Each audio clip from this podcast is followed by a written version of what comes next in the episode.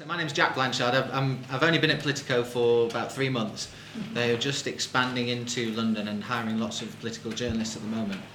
So I'm still finding my feet. Um, I'll talk about two things today. I- I'm going to talk about um, journalism and Brexit particularly because I think it, what's happened over the last year or a couple of years is, is fascinating and the interplay between journalism or maybe the disconnect between journalism and people out in the country I think has played a part in, in, in the Brexit vote and I've, my career has sort of charted that process although I didn't really realise it was happening at the time now when I look back at working in the regions in the north of England and what was happening on the ground there, you could see this thing was happening in the country, but journalism never really, I don't think, picked it up until maybe much too late in the day. Um, and then I'll talk a bit about Politico and how we're now covering Brexit and, and about Playbook and a different type of journalism, certainly new to me, who've I've worked in newspapers uh, my whole life up until this summer, and so it's I'm suddenly find myself doing something very different uh, online, an email service, um, and I'll talk a bit about that and how interesting that is as a journalist, but also how that can deliver news to people uh, in a different way to, to certainly what I've been used to. Um, so I've been based in Westminster for almost six years covering politics, and it's been a hugely turbulent time in British politics that I've been there.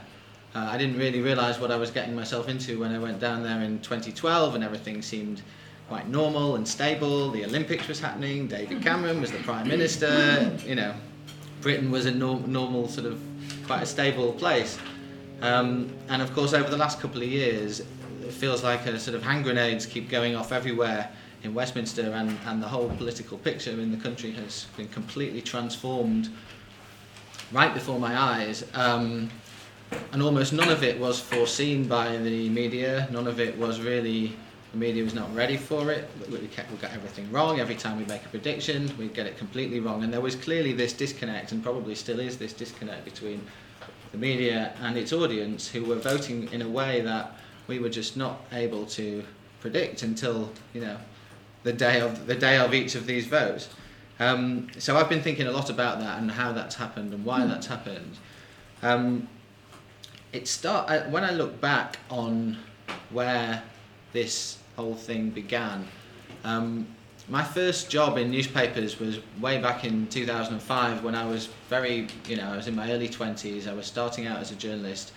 I got a job on a local paper in a town I'd never heard of before called Boston. Not that Boston. Uh, the, uh, there's a little Boston in Lincolnshire, uh, which is a county in the Midlands, very rural area, agricultural. I'd never heard of it, but I went and did some work experience there, and there was a little weekly newspaper there. They offered me to do training. It was my first job in journalism. I was very excited to move there, but I mean, I'd literally never been there before, and it's a very middle of nowhere place, lots of farming, um, lots of agriculture uh, and this little market town with a weekly newspaper where I went to work. Um, my, my first story was man killed by cow. Uh, it was that it was that, it was that kind of place. Um, it was a great grounding for me actually, just on a personal level, because I got to cover all different types of journalism: local hospitals, local schools, local authority, um, which is fascinating. And and, and um, as Mira was saying, give me a grounding in journalism that I feel like a lot of my colleagues in Westminster haven't had because they maybe went to university and then straight into a traineeship at a big newspaper and maybe never did that very local level reporting. And it gives you a, a very interesting insight into you know life in the country that, that I feel that a lot of people didn't have. And Boston is a very interesting place um, in retrospect because it has this huge number of people from foreign countries working there, picking vegetables and fruit in the fields. Um, and as soon as you arrived, you could feel this disconnect between the people that lived there, or the indigenous people that lived there, and people who had come. First, there were a lot of people from Portugal, and then in 2004, when I moved there, we had the accession of the other EU countries to Europe, and suddenly there were thousands of people arriving there from Poland and Lithuania and Eastern European countries. And they were doing very important work for the local economy. There was no unemployment. And yet you could see that people were coming into the newspaper office and saying to me, there's too many foreigners in this town, I don't like it. And, you know, I, would, I was sort of young, never been to a place like this, and I was telling them, what are you talking about, man? They're, you know, they're picking the vegetables, they're doing important jobs, you know, get out of the office. Basically, um, my view, and I think most people at the newspaper view, was you know these people are all slightly racist and backward, and you know that was that was the sort of and there was immediately this disconnect between our readers and us on the newspaper. And I remember very clearly the editors even printing some pages of the newspaper in a foreign language to try and um, to try and get some of all this big foreign readership to buy the local paper, and people would post back these pages, our readers, scrunched up with written all over, what do you think you're doing, how dare you? And at the time, we just thought it was a bit of a funny place, but in retrospect, Boston um, is often now seen as a sort of, it's a place where people go and make documentaries about Brexit. The Leave vote in Boston was 76%. Um, there was a, it, it, the highest of any, any town anywhere in the country in 2016, long after I left. but, as, but as I look back at it and I kept seeing these documentaries about, you know, the TV companies, they'd always go to Boston and meet the local people and then say, you know, one third of the town is EU citizens. And so you could see there this, this, this thing was happening here more than anywhere else, but certainly around the country. And yet we, even as the local paper in the town, didn't really appreciate why people were getting so upset about it and why there and, and, and, and straight away there was this disconnect between us and them. Um, so I always look back on that as sort of almost like the start of a, a 10 year journey for me. And as I worked through other local papers and I, I started to get into politics, I always think back of those people there and, you, you know, maybe we should have covered it in a different way. Could we have approached this issue better. I don't know. I was very young at the time and I didn't really appreciate the wider forces that were happening. Um, later in my career, as I, I, went to work at other um, papers around the country before I moved to London, and other phenomena were happening through the, the late 2000s. I remember one, I worked in a place called Worcester, which is a bigger town in Worcestershire, and um, we had a huge scandal in Parliament, and the expenses scandal um, when it was discovered that a lot of MPs were claiming for things on their taxpayer expenses which possibly they shouldn't have been. Some MPs went to prison, others had to resign. And I remember working on the local paper, having to go through all my local MPs' gas bills, and he came in with this huge pile of papers. It was bizarre, and I had to go through his mortgage records and all the rest of it. And again, we thought we were just doing a great job of like holding our MPs to account, and I suppose we were. But what it was also did was hugely undermined Parliament and MPs in the minds of the public. And again, I think that had big implications for what has happened since then. Right around the country, um, politicians were suddenly being viewed as bad and corrupt in a way that hasn't really been the case in the UK. I think people generally sort of in the past had um, not deference to MPs, but certainly didn't view them as you know crooks in the way that suddenly they did as a result of this. And of course, the other thing that happened at the same time was the global financial crash, which had huge implications for every community, but particularly in the north of England, where people are a bit have a bit less money, wages are lower. And I ended up on a newspaper in Yorkshire, and you could see this happening before our eyes. That people were suddenly struggling in a way they weren't before, and we did a lot of stories about the way that local services were being cut. Uh, people didn't have the support that they used to have. Um, and again, when I look back now and I see that the anger that was felt in these regional communities about that, about the, this issue of e- immigration from Europe, and about this anger towards Westminster, it starts to make a lot more sense of what I've seen since I've been in Westminster. Um, and uh, in a way that you know when I talk to journalists and politicians who really have just spent their whole time in London, when the Brexit vote happened, they were just incredulous. You know, why, how, who, how could this be? But actually, I think if you think about the forces that have been happening out in the country, um, you know, sort of the signs were there. Maybe nobody realised it was quite on the scale or angle that it was, but but you know the reasons were there. And, and when I look back, I can I can sort of see what they see what they were to some extent. Um, I moved down to Westminster in 2012. As I say, things seemed quite stable then, but um, I guess it was probably 2014 when suddenly you realised the country was changing. Um, I joined the, the Daily Mirror, which, as Mira says, is a tabloid newspaper, very partisan tabloid newspaper, very political, um, in a very left-wing way. It's quite affiliated with the Labour Party. Uh, and it was a different kind of journalism for me because this felt like being part of a campaign suddenly. Everything was written with a very clear left wing slant. The government was bad, Labour were good. Uh, and the first thing they did was sent me up to Scotland to cover the Scottish independence referendum, which happened in 2014. Uh, and this again was really interesting because what I saw on the ground there was nationalism for the first time, really, that I'd seen that in the UK. It was never really always felt people were always slightly embarrassed about their country in the UK in a way. It wasn't, people didn't talk in, you don't see the sort of flag waving you get in America and all the rest of it.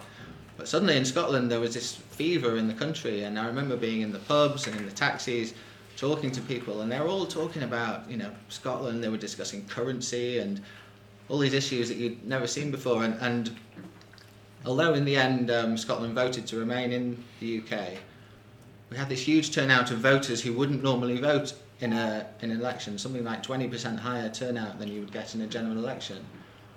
And again, you could see there something was happening that some, something was fueling people to come out and vote in an election when they normally wouldn't do, and vote in a way they felt they were sort of sticking up for their country uh, in a way we hadn't really seen before.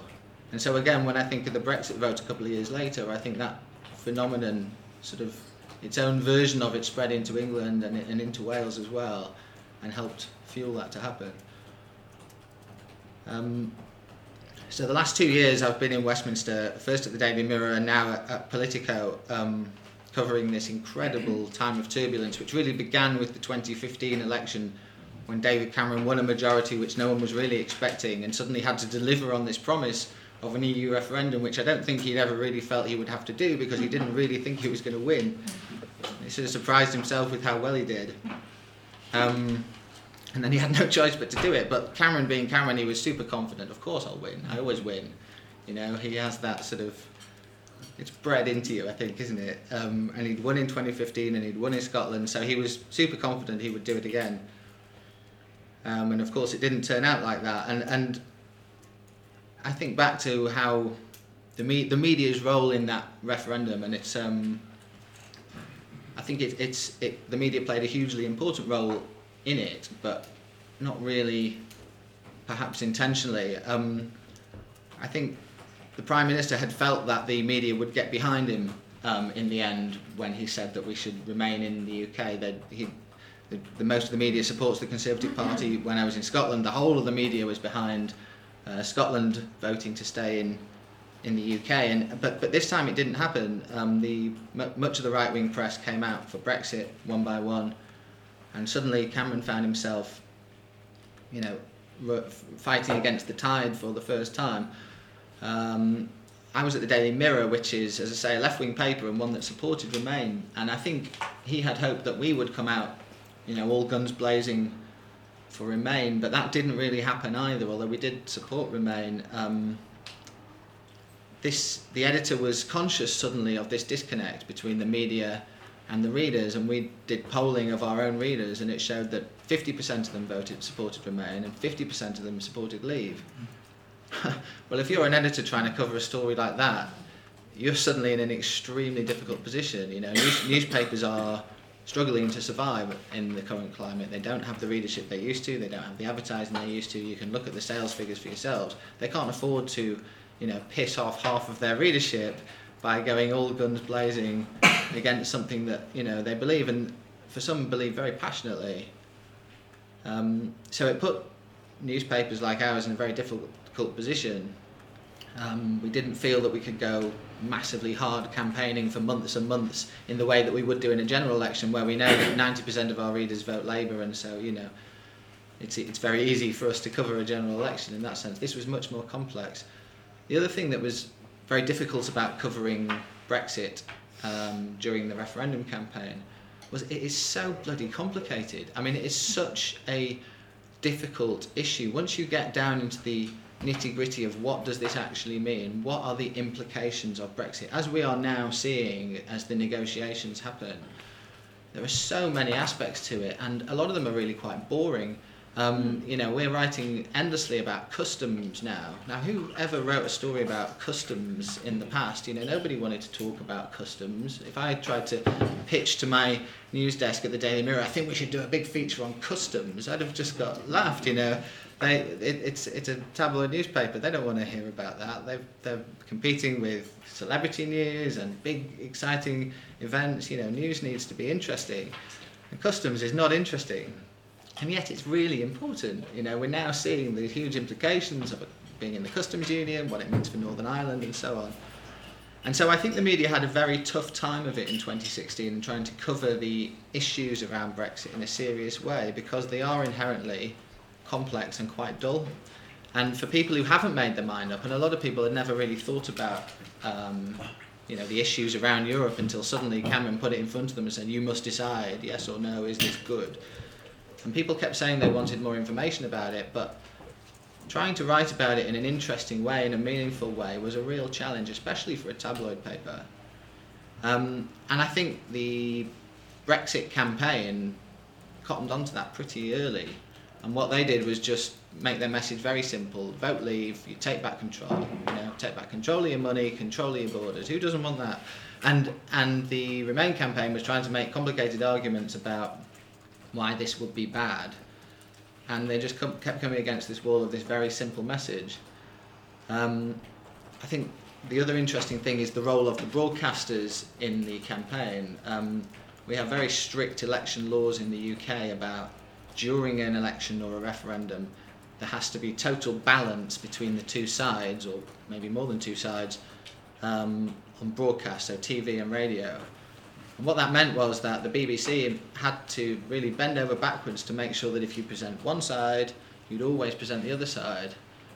Um, and it meant you were giving equal weight to this very simple message vote, leave, take control versus these very complicated messages about the difficulty of customs arrangements and you know new court systems and all the rest of it.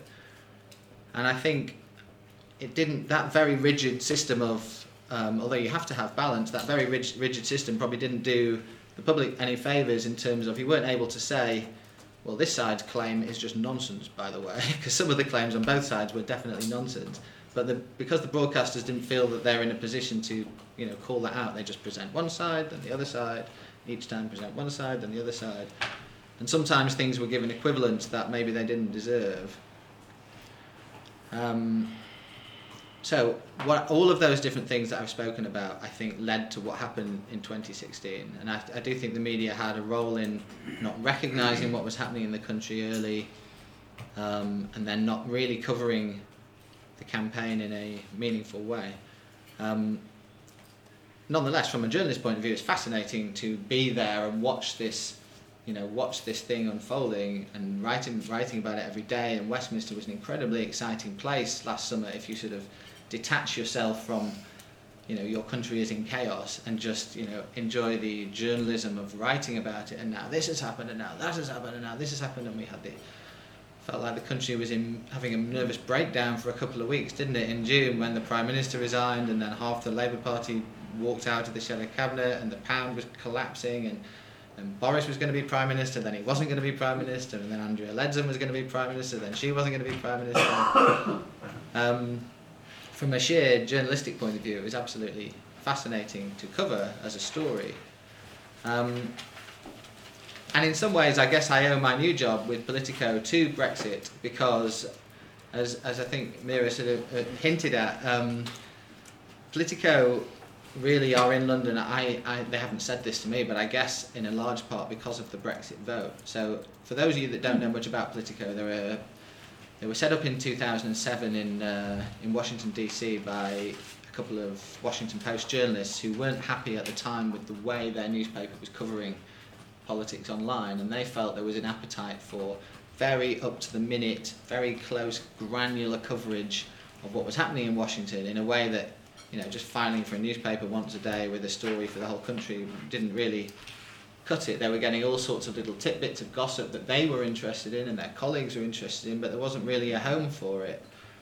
And so they found a financial backer and they set up this website. And as Mira says, it, it, they were right. It went huge because it turns out people working in politics, they love reading about politics in a very in-depth way and about the gossip and who's up and who's down and who's been at this party and who's been at that party. And actually, a lot of people work in politics. And then more than that, people who are working in business who have a vested interest in politics, they want to read about that stuff too. And then it turns out quite a lot of people out in the country are quite obsessed with politics, even though they're not actually working in it. And actually, they quite get involved in the soap opera aspects of politics. And they want to read about this guy's in, this guy's out, and, and they, they're interested in watching these policies develop. And so Politico took off in a very big way, and that their flagship um, sort of idea in, in Washington was Playbook which was what they called their morning email briefing, which went out every morning to. Well, actually, it started off. I think the, the, their first hire as a journalist was a guy called Mike Allen, who was um, I think he worked for Time magazine, and it started off with him sending an email to his boss every morning saying, "Here's what you need to know about happening in politics today," and he'd send it at six o'clock in the morning and the two guys that set up the company thought this was great, really useful. Mike's morning email, everything you need to know today, just you know, before we even get started. And I think one of them forwarded it on to someone in the White House and said, "Have you seen this that Mike does? It's really useful." And they said, "Hey, Mike, can you copy us in on your email?" And so the story goes, and it was people would forward it to their friends, and it spread more widely, and eventually it became this big thing. Um, now goes out in the US to over 100,000 people every morning. Um, there's four people who work on their playbook email. It, uh, it has sponsored, it has events, it's a huge, it's like a franchise. Um, and they've extended it. There are playbooks in California, in uh, Florida, New York City. Um, and it's become almost, because there is no real Politico newspaper, daily paper as such, this email has become their sort of the thing that everything hangs around. Um, so when Politico moved to Brussels in 2015, they had no doubt that one of the things they were going to do was launch a playbook for Brussels. Um, and the thinking behind them moving to Brussels was that no one was really covering the EU in a in this in the way that they were covering Washington with you know every day very close intense political journalism now. This has happened now. That's happened. This guy was here last night. No one really did that for the EU maybe the Financial Times a bit but not quite the way that Politico would do it. And so they went in all guns blazing into uh, Brussels, hired 50 or 60 journalists, and basically took over the town, and is now the best read thing in, in Brussels by far. And my colleague Ryan Heath, who writes the Brussels playbook, I mean, he's like, I went over to shadow him when I joined Politico for a few days before I started the London version just to see how he did it. And it's like hanging out with a celebrity. Like you'd wander down the street in Brussels and people are like, "Hey Ryan!" and running up to tell him what they thought of his email that day. Like everybody reads it. Um, and this is what they want to create in, in, in London. And so when the Brexit vote happened and they had all these people in Brussels and they suddenly realised, I think, you know, they had like one person in London, but they suddenly realised that this this story, you need to cover it from both ends. If you're going to cover Brexit properly, you need a big team in London and a big team in Brussels. And we already had the biggest team in Brussels, so we're in a great position to cover this incredible story. You know, we've got a head start. If we hire a big team in London as well, then nobody else can can compete with what Politico has. Uh, and so that through 2017, they've been hiring more and more journalists, um, of which I am the latest. I joined in the summer from the Daily Mirror after the latest uh, general election. And they hired me specifically to launch London Playbook, um, which launched in the start of September. Um, if you give me your email addresses afterwards, I will sign you up. It is free. Uh, it goes out every morning at 6:45, and the idea is that it is a briefing, uh, not just on Brexit, but on everything you need to know about Westminster politics today. And the model is basically that um, you know your phone goes off at quarter to seven in the morning with your alarm. You pick it up. There's the email from me. Before you've even got out of bed, you scan through it and you start the day. You're already briefed on literally everything you need to know about politics that day, and it is hugely popular. Um, simply because it's useful. It, it, it is designed to be useful specifically for people who work in politics uh, or are so interested in politics that it's the first thing that they think about when they wake up in the morning. And you'd be surprised how many people that is true of. I'm ashamed to say I am probably one of them. Um, I sort of pitched the email, and my previous job was political editor at the Daily Mirror, which means I was in charge of all the Daily Mirror's um, political output. And you know, my morning would start with me the Today program and reading all the papers and thinking about what was in the diary for that day and pulling together a morning news list for my editor of, you know, these are the stories that me and my team are going to be writing today. So I really just thought about, well, what would I want to have in an email when I wake up that would help me in that process? And that was basically the model for what Playbook would look like. Um, and it has so proved to be so far very good. I mean, we've, we've only been going what two months or something. We have twenty five thousand people reading it every day. Um, and they're actually reading it. and it. they're actually reading it, so we can see them opening it somehow with the wonders of email technology. You can see whether people are just ignoring it or not, and the open rates are terrific. I am assured, and I know that our uh, primary audience, which is people working in politics, are reading it because I'm in Westminster every day and they tell me, you know, so senior jo- journalists at the BBC, people in Downing Street come up and tell me they like it and it's useful and and the model has always been that if those people find it useful and interesting, then so will other people who are, you know, very interested in politics. Um, the funding model is basically sponsorship.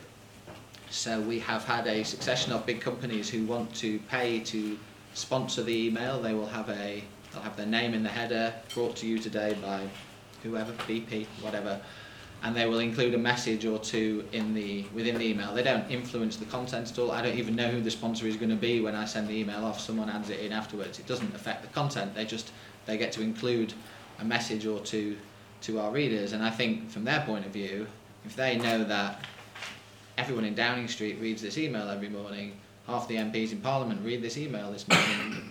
political editor of BBC and ITV read this email every morning. That's a valuable audience for them to be reaching, and so there is a financial model there that that works that's quite different to anything I've seen before working in newspapers, and obviously newspapers are struggling.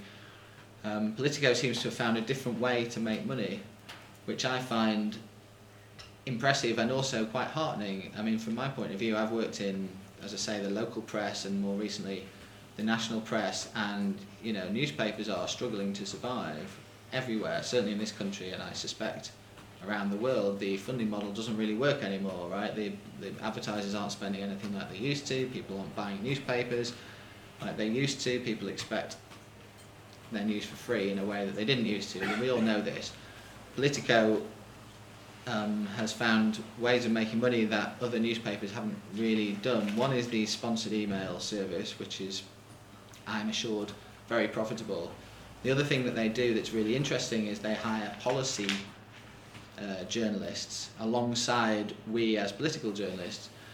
Um, so we have a team of energy reporters, we have a team of tech reporters, health reporters, transport reporters, and they will sell their their work as a subscription in, in what they call verticals. So we have a subscription health service and a subscription tech service. And if you work in those industries, to have a team of Politico journalists who are they know are very connected with the politics of power, but also are specialists in the area, giving you a news service through the day tailored to your industry, people find very valuable and they will pay lots of money for it.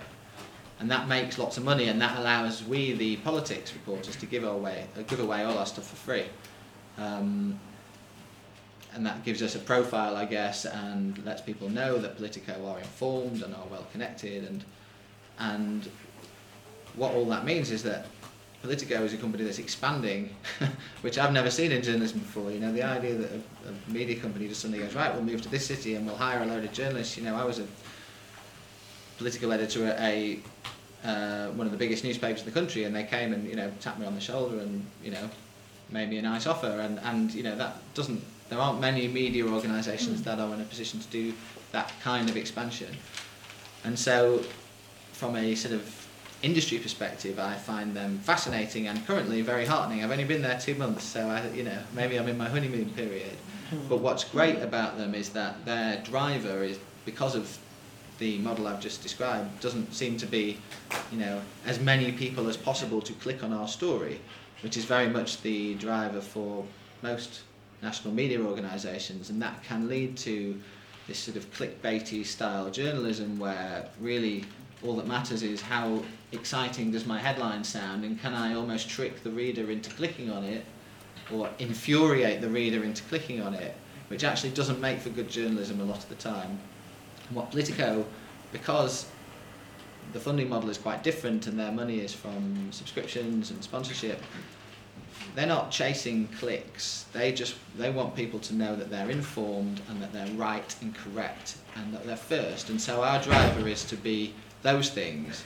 You know, we don't care if a million people read the story as long as informed people read the story and they think it's right.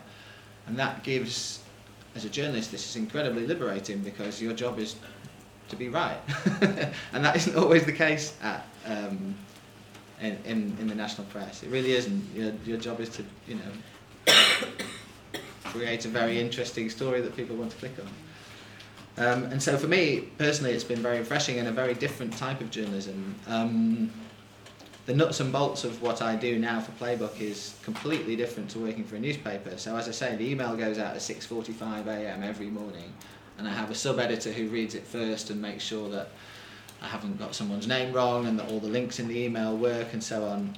So I have to send it to them in advance of that, which means I do a lot of my work in the middle of the night now. I don't really sleep anymore. Uh, I haven't figured that bit out, but um, but it gives you a lot of freedom as well. I can come and do this during the day because I haven't got a deadline to file at five o'clock like I would have had uh, a newspaper. I'm not filing for the web. My boss said to me, Jack, you send one email a day. That's your job. So great, right? Um, it's quite a long email and it does take quite a long time, but it, it gives me a freedom that I'm really enjoying so far. Um, and you sort of feel like you're writing for informed people rather than trying to explain very complicated things in a very simple way, which is much more of the process of writing for a national newspaper. And that is also good fun because you sort of you can imagine your audience as you're writing for them because you see them every day and you know what jokes they'll be interested in, you know what little bits of gossip they'll be interested in. And so for those of you who haven't yet signed up for the newsletter, um, it's it's it's not only full of you know these other things. The idea is that the idea is this is what's happening today, and it will have you know diary items. So today I'll have had a long list of all the things happening in Parliament today, also the most important things from the newspaper, little bits of gossip from Westminster that I picked up, my little insights maybe into the big stories of the day, which is this harassment scandal which is gripping Westminster. So I'll be spending the day speaking to MPs and officials about their experiences, and I'll be including some of that in my sort of this is what you need to, to, to know today thing. Um, and it's basically yeah, it's, it's proving to be very popular. Um, what will be interesting to see is whether it has a reach beyond Westminster, sort of beyond the primary audience, and whether normal people in the UK want to read about who was at what party in Westminster last night and so and so has been briefing at so and so and these are going to be the big stories today but I can't tell you what they are yet because they haven't happened. That is yet to be seen but that's sort of a secondary audience for us compared with people who are very very interested in politics. Um, so it's a bit of a bold new venture for me, but um, so far so good. Uh, it is great fun. I'm happy to answer any questions about it or anything you want to talk to about. Brexit is now my specialist subject. Um, so I'll probably stop talking now and um, yeah, see if anyone's got any questions to ask. Great. Okay. Thank you. That was really uh,